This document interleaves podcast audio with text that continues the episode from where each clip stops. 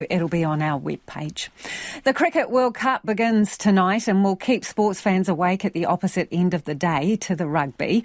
The 50 overs showpiece will be played in India and begins with a highly anticipated game between the finalists from the last Cricket World Cup, New Zealand and England. We are joined now by sports reporter Felicity Reid. Um, what can we expect, Felicity, uh, besides hours and hours of couch surfing?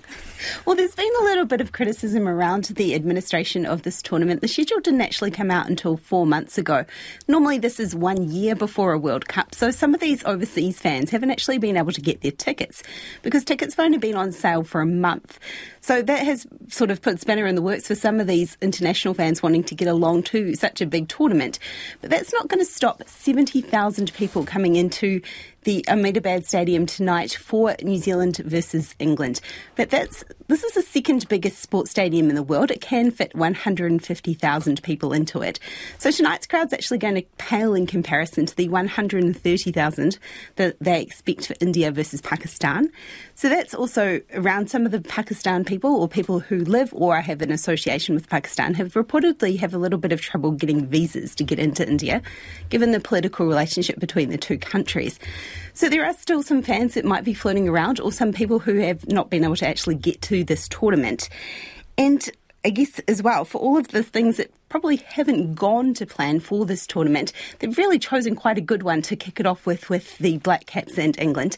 I think every time that New Zealand and England have played for the last four years, that 2019 World Cup final has mm. come up. We're not going to dwell on that. That was the one that New Zealand lost by boundary count back after that super over. But I can assure everybody that that's not going to be the situation this time. The rules have changed, so we're not going to be sort of in that same situation or cursing what was, what was, or what could have been. And I think looking at it, England do have the upper hand. We've just played them in their ODI series in England where they won 3 1. But given a neutral venue, which uh, obviously will be tonight, the England and New Zealand have played 16 times, and New Zealand have won 10 of those. So we're hoping maybe this neutral venue will give us a good start to the tournament. But this is really, whatever happens tonight, this is the tournament of the long haul. 45 days oh. between the start of the tournament and the final on November 19. So that's actually enough time to fit in a Football World Cup followed by a Summer Olympics. So you can imagine two really big event squished together. That's how long we're going to be waiting to find out the winner of this Cricket World Cup. That's mainly because of the format, which is every of the 10 teams play each other. So it's one giant pool. They each play each other to find the four semi finalists.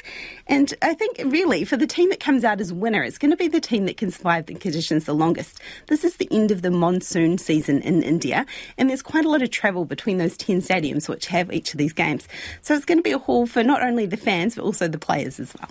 I don't know whether to laugh or cry, Felicity. That is Felicity Reid, sports